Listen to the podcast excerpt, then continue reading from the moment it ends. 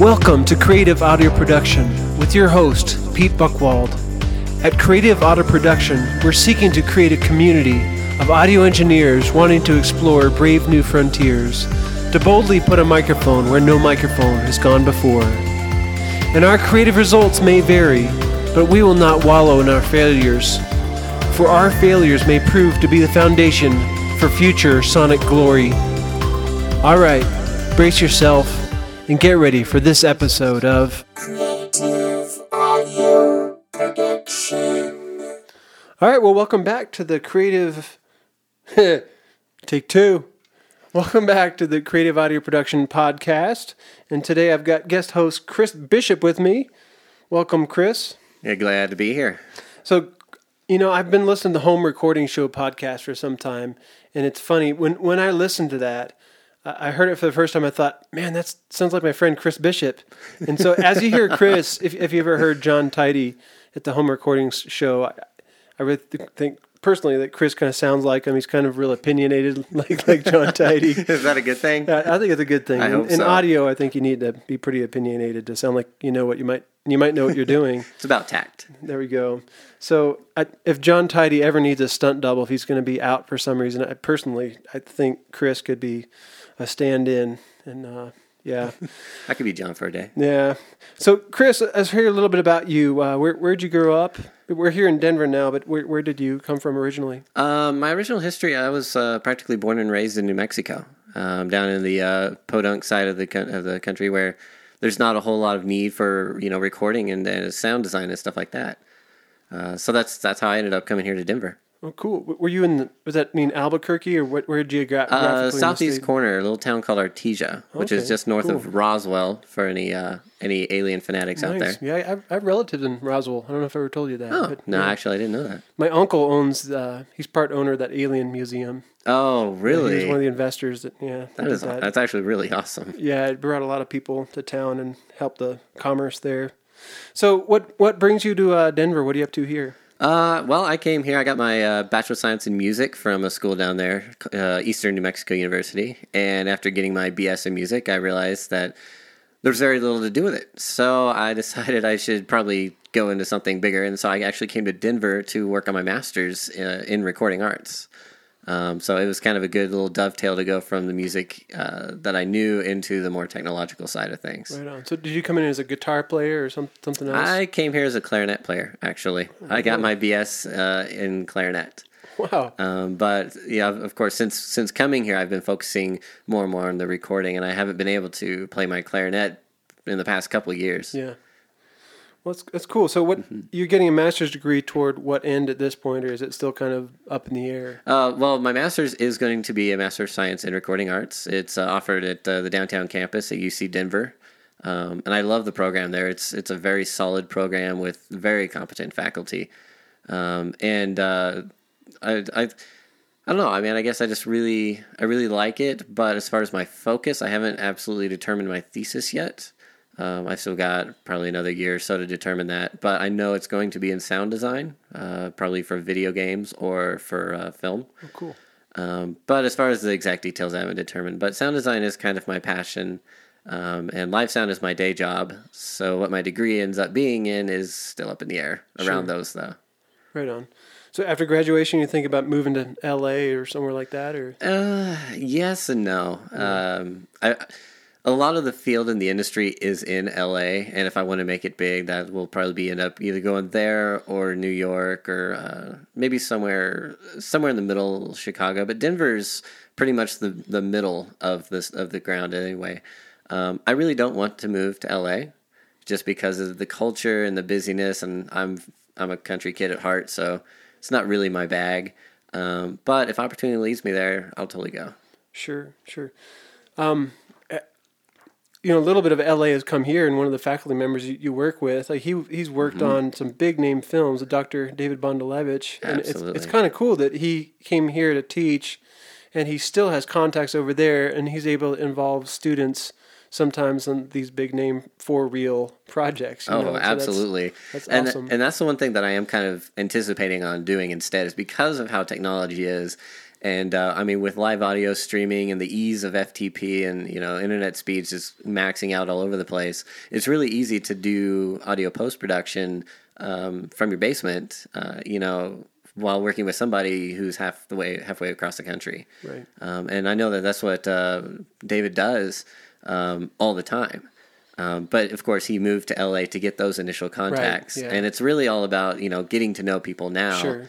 Um, so that you know I could take advantage of something like that. Absolutely, Yeah, it probably has to be beyond a, a Facebook friendship. exactly, exactly. Right.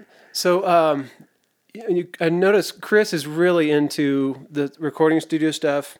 You know, when I was a kid, there were there were people that would hang out in the gym all the time. We call them gym rats. I, th- I think Chris is a good candidate for a studio rat, someone that's always wanting to hang out and mess with stuff. So when I told him about this podcast, he was, you know, all bright eyed and bushy tailed, wanting to get involved because it, it it's right up his alley.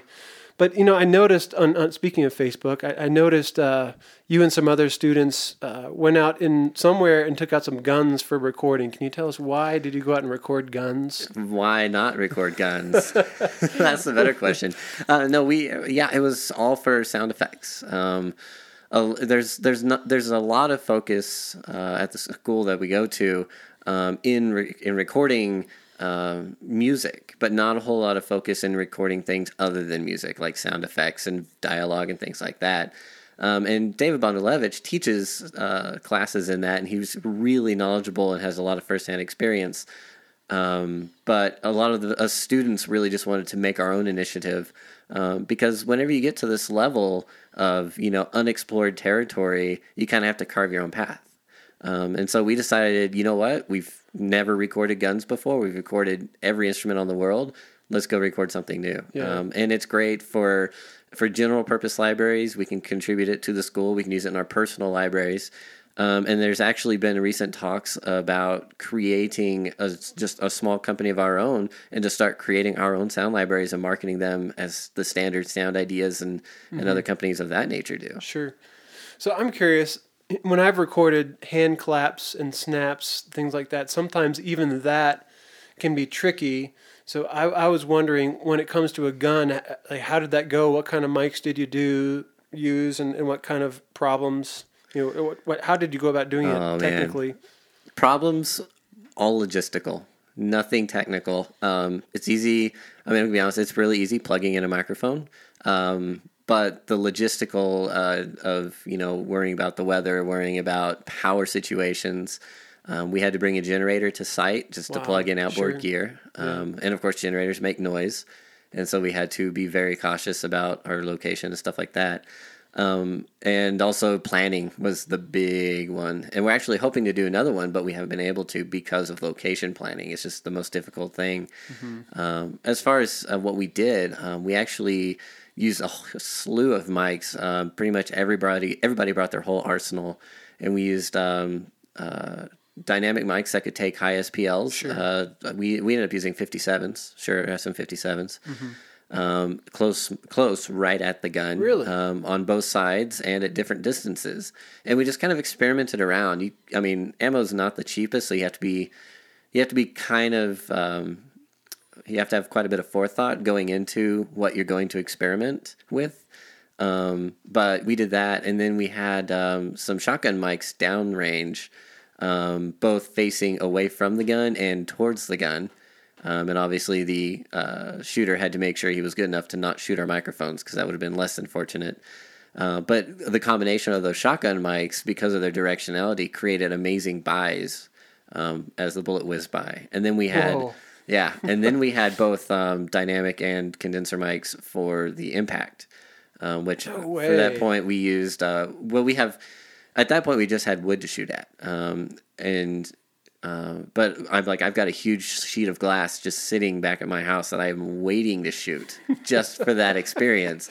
Um, but again, we haven't been able to plan that. Yeah, but it's yeah. it's a combination of uh, you know getting mics close enough without physically blowing out the capsule, which is a huge deal. And they make high SPL. I know uh, DPA makes a lot of high SPL microphones, but they're also not the cheapest. Sure. And they're pretty much a unique application microphone, so you don't just buy it and then use it all the time. Did, did Um, you guys check specs like uh, a, a 57? You know, you can only take 130 decibels or something like that, and then measure how many decibels the gun was actually doing. Yes, yes, that's exactly what we did. And well, I say we did that. Um, we did that after the initial shoot or two. So Only- how, how loud is a gun? Is that 130? It's. I want to say it is. I'm. Try, I can't remember off the top of my head. I really can't. Um, but I know that we had to pull those dynamics back quite a bit away. Man. Um, basically, uh, somebody brought a bunch of SM57s that were really beat up. They still worked, and they're like, you know, if the capsule blows, the capsule Sure. blows. Let's just see what happens. Okay. So pretty much, we were all new to it, and we just kind of took risks. But you know, they weren't stupid, stupid risks. Just risks Right. with our microphones. And now it's time for Historical Instances of Recording Studio Weirdness, where we hear of alleged moments of famous and not so famous engineers doing odd things in the studio. All right, well, during this portion of the program, we're going to be talking about historical times when producers, musicians, uh, engineers have done interesting things in the studio uh, in the name of creativity and art and, and talk about the outcomes. Uh, this section in particular of our program, I'm hoping to tap into some of the older and wiser engineers who have experienced these things or heard uh, the urban studio legend of of things that may have happened in the studios. Uh, but for this week, I'll go ahead and, and share uh, something I've always been intrigued with and that has inspired me in the way I work in the studio. I'd like to talk a little bit about the Beatles, uh, and specifically the, the recording of Sgt. Pepper's, and very specifically the song A Day in a Life. Leading up to the recording of the album, the Beatles had been a touring band. You know, in their early days, they'd been in, you know, nightclubs, you know, playing in uh, Hamburg, playing you know to odd hours in the morning for hours and hours on end, getting their skills together. I'm sure as musicians and having a, a good time for, as as young men in, in that town. But uh, as they got older, you know, they really got they, they started to settle down. I think some of them had wives and, and families going on, and they just got tired of always being on tour. And Paul notes that they had heard about how Elvis, for instead of sending going on tour himself, he he, he sent his car on tour to kind of be his ambassador. And and Paul thought, well, you know, if if Elvis can do that with a car, surely we can. Instead of us going on tour, we can just create in the studio and send the album out to be our ambassador. And this was really unprecedented. You know, bands were expected to be touring and, and whatnot, but but the Beatles were established enough that you know they they had they could get away with things. So in 1969, the Beatles started recording what would be Sgt. Pepper's, and it took about 129 days to record the project. A Day in a Life was tracked and um, I have this. I have this. It was pretty early on in that recording process, I know. And as as they recorded this Day in a Life song, it, it was presented to them by John Lennon, and he had an idea, but it was just a segment of a song, and they were stuck with, you know, a partial song. And John said, I'm sorry, Paul said, you know, I have this other little idea of a song, and maybe we can kind of get the two matched up and, and make it, you know, make them one big piece. So, in order to connect the, the the separate sections of the song, they didn't know how they were going to do it, and they they left a, a number of empty measures, a twenty something number measures, uh, empty. And when they left those empty measures, they did not know how they were going to fill them. George Martin ended up composing uh, what he would call a giant orgasm of sound uh, to fill those empty measures.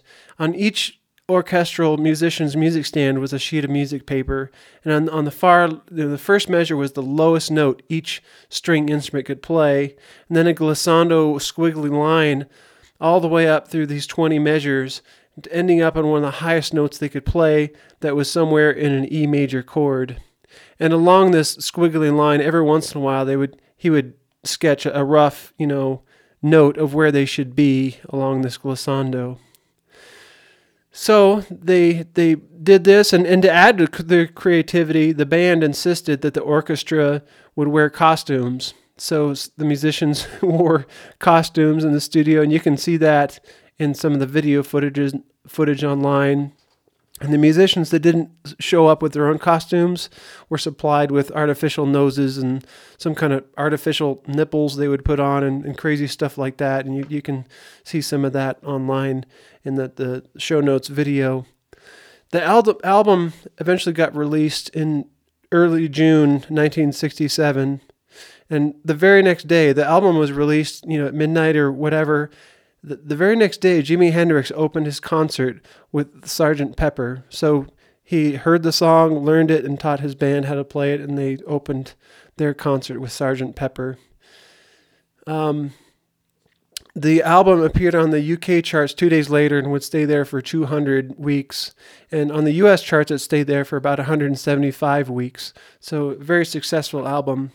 But the, the point I would hope we would come away with is that we need to leave space and time in our productions for this creativity. That maybe we don't know what's going to go there, what creative production technique is going to fill that gap and give color and personality to the production. But just make sure to give yourself space, and hopefully through this podcast and through your own education, you're, you're going to figure out ways to to to fill that gap and to do something interesting there. And you know, in this era, where if it doesn't work out, it's easy enough to delete those bars and to get it back where there's no extra space, and maybe you can take off from there. And and, and it, it's a you know you're better off giving it a try and, and see what happens. So I hope this is helpful. If you have great stories of studio historical weirdness, feel free to shoot us the comments on the website.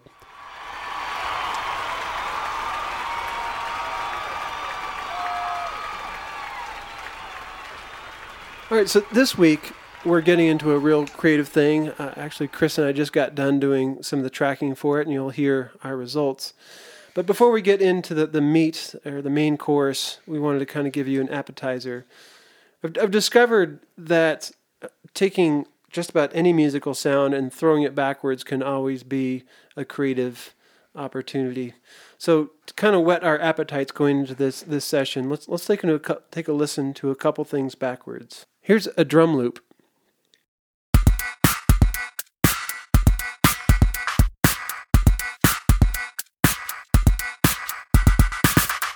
Here's the drum loop backwards.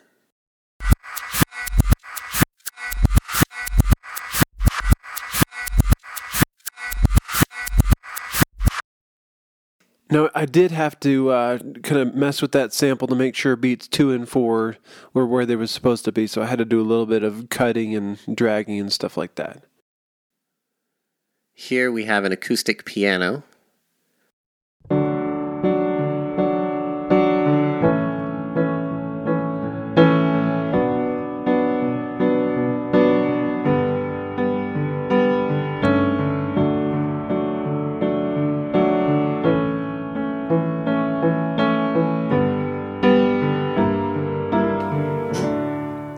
In order to get the reverse piano performance, we wrote down the chords from right to left on a sheet of paper. And then when we went to perform that and record it, we would play from left to right so that when we, we reversed the sample, it would end up sounding the same way as that first set. From here forward, we'll call that double reverse, meaning we play the records in reverse order, then reverse the sample. Make in when doing this, make sure to notate any no- notes that need to be held longer. If you want, if the last note is a whole note, then make your first note in your reverse notation that whole note. So here is the double reverse piano.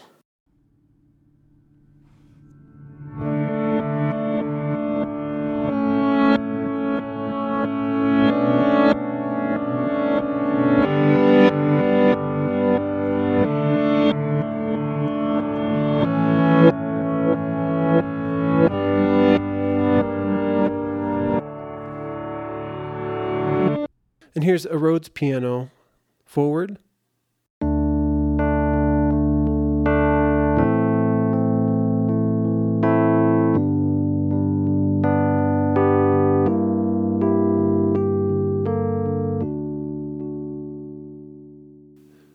This is Rhodes piano double reversed.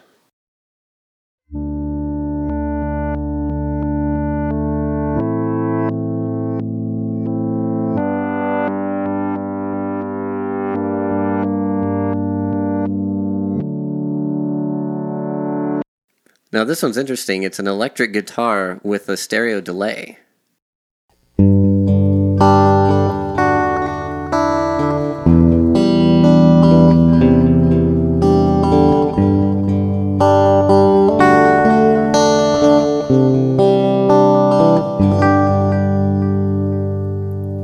And here's that electric guitar finger picked double reversed technique.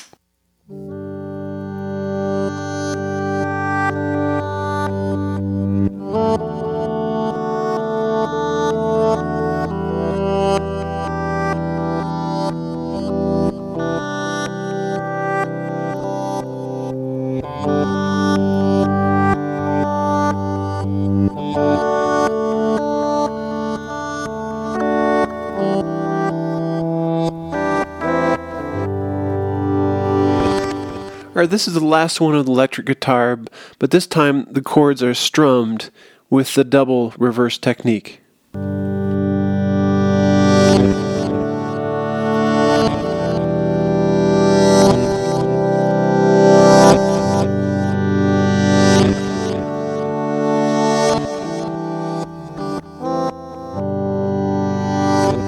Let's take a listen to my melodica, and for kicks and giggles, let's have it with a drum loop.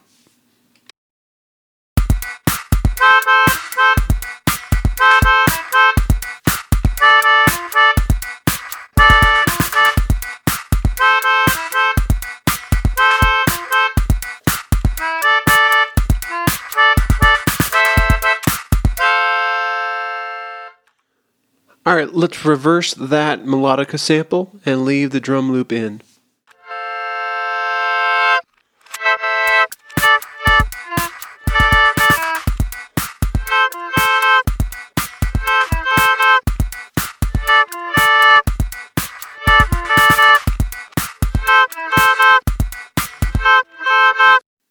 And then the last thing on our list is a Hammond organ, uh, the Leslie.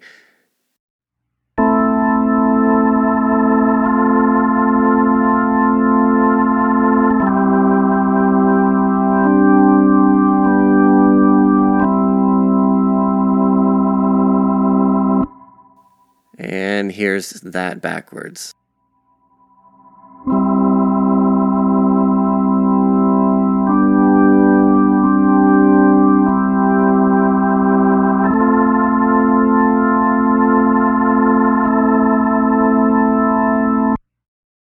All right, well, I wasn't a fan of that. It kind of sounded the same forward and backwards to me.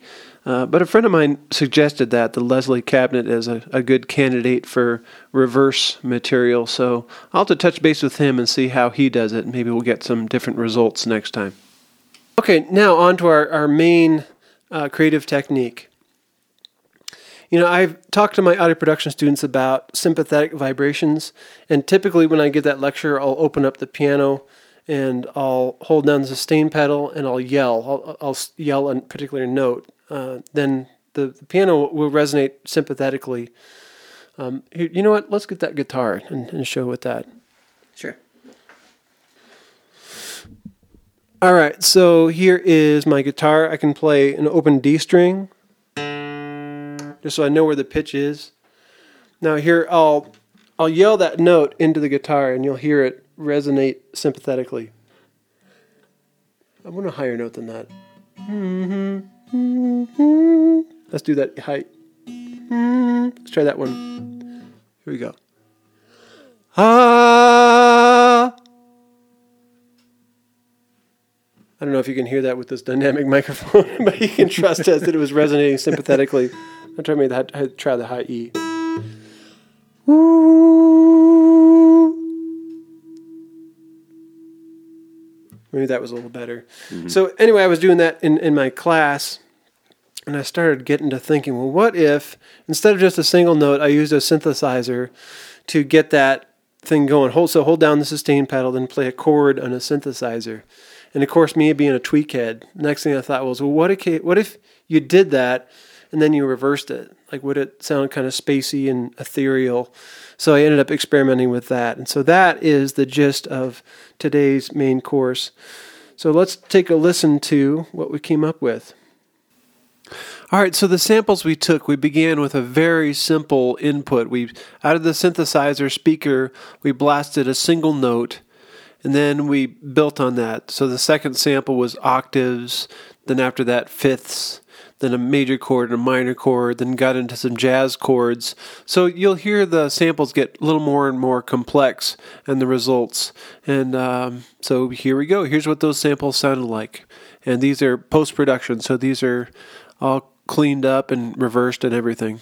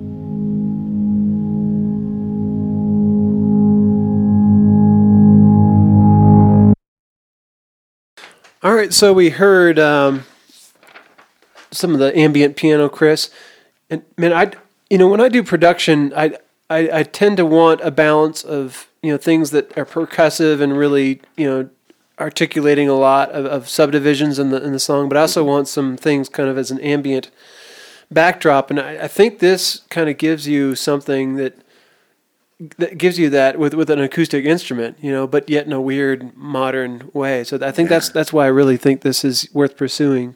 So what, Yeah. what were your first reactions to to hearing this? Well, the first thing I thought whenever I heard it was that if I had never known the process before, um, I mean, it, it sounds very professional and it sounds very unique, um, but it also sounds like something that most people would try to do inside software.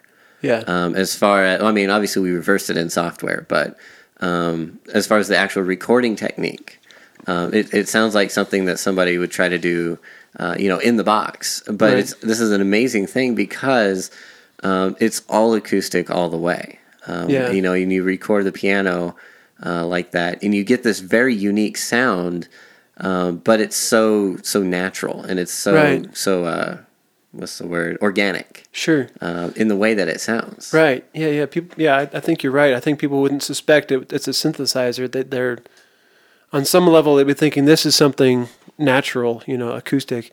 You know, technically, I, I think it's a challenge to do this. I, I think with those condenser mics, we still hear uh, there's a um, a radon, not radon gas. Yeah, radon gas. Um, mitigation system in the house hmm. and i think that some of that high frequency we, we're struggling with and maybe can filter out with some eq is was that and just you know, it, it's a very quiet sound. So any noise that goes on, it's kind of a challenge to record it because you know it's just so quiet. You know, So Absolutely. that was hard. And we were pushing the preamps and pushing the, the speaker, trying to get the right balance, and even the chord voicings. It seemed like some of the chord voicings were you know having the harmonics stack up and and got a, a, a better sympathetic response. Yeah, it's it's definitely a process that you can't predict uh, Right. because you can play a C chord into it, a C major chord, and the result is not going to be a resonated C chord. It's going to be a C chord with who knows however many harmonics Mm-hmm. added to it.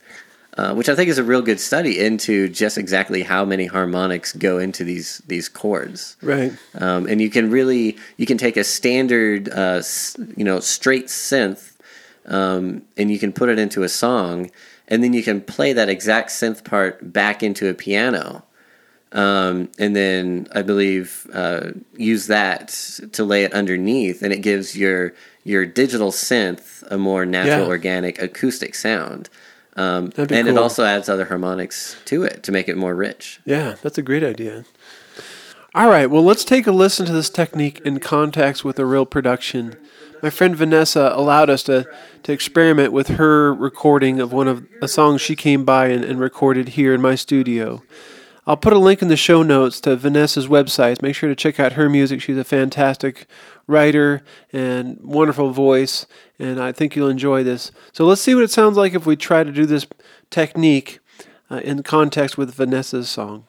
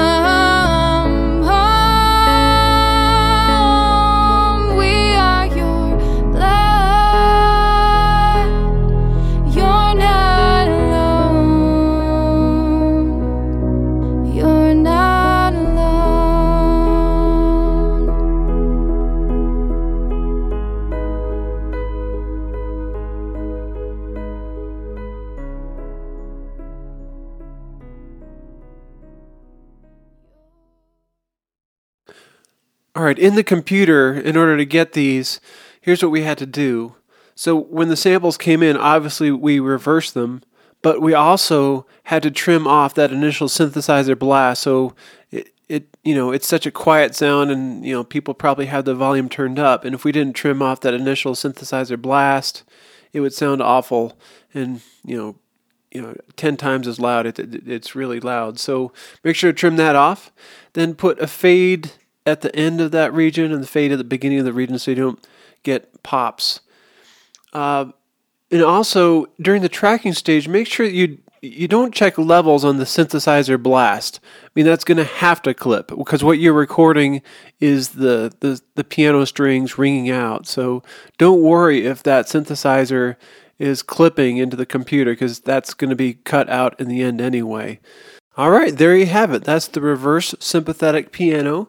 Hope this is a, a fun, helpful technique for you. And this was done with an upright piano.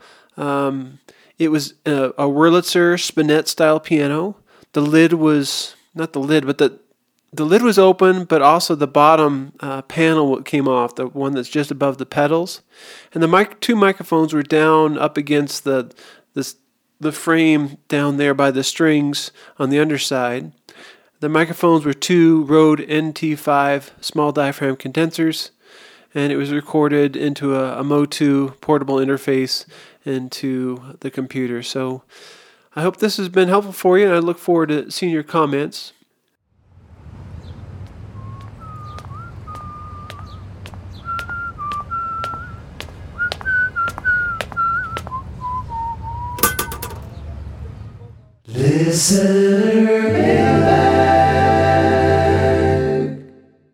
Sorry, but you do not have any mail. Well, this week our mailbox is empty. So if, if you want to interact with us, please look us up on Facebook at Creative Audio Production. Uh, you can find the website at creative audio production.com. And you'll find the show notes there, and you can leave a comment for us to, to read and respond to. And we will see you next time on Creative Audio Production. This is Pete Buckwald on behalf of Pete Buckwald and Chris Bishop signing out for this episode of Creative Audio Production. I guess it's only fitting that I finish the podcast by saying Eob Dug, which of course is backwards for Goodbye.